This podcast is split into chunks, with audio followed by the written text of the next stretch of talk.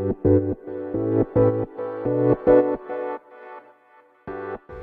はようございます。なつきです。今日は信じるっていうことをテーマにねお話していこうと思います。信じるってね何だろうね。あの前にもね信頼と信用とかねなんかそういうお話をここでもしたかなと思うんですけど今日はねなんかそういうお話より、うん、ただ信じるということについてねちょっと考えてみたっていう話なんですけど私あの今の師匠にねお世話になって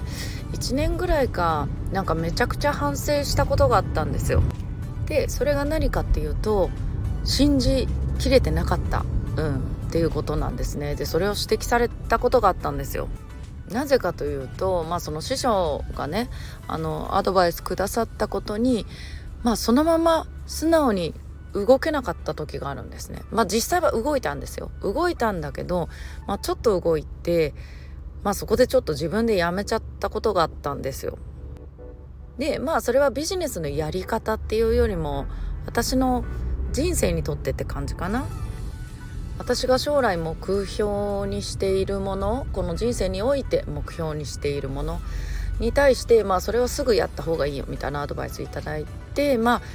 えってなんか怖怖いというかわからないなりにまあ自分でこういろいろ考えて動いて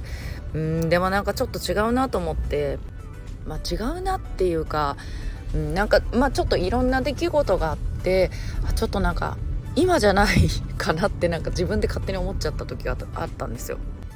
でそれをやっぱりあのまあその時は何もおっしゃらなかったんだけどそうえっと時が経った時になんかそういう話題になった時かなそうあの信じきれてなかったんだろうねみたいなことを指摘されて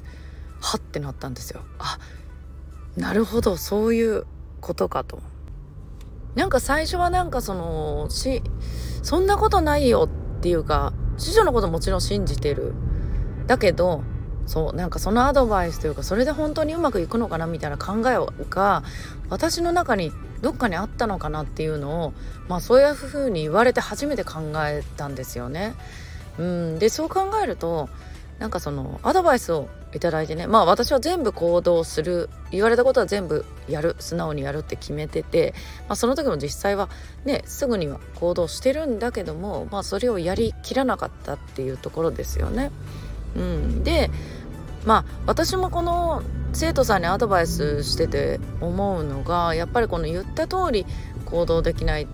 してくれないとなんか寂しい気持ちになるというかうん、なんかあそっか信頼されてないんだとかね。なんか私がこれをやったら結果が出ると思って言ってることも本人は本当にそうなのかなって疑うまでは言わないけどなんかどっかでやっぱりそういう気持ちがあるのかなとかあとは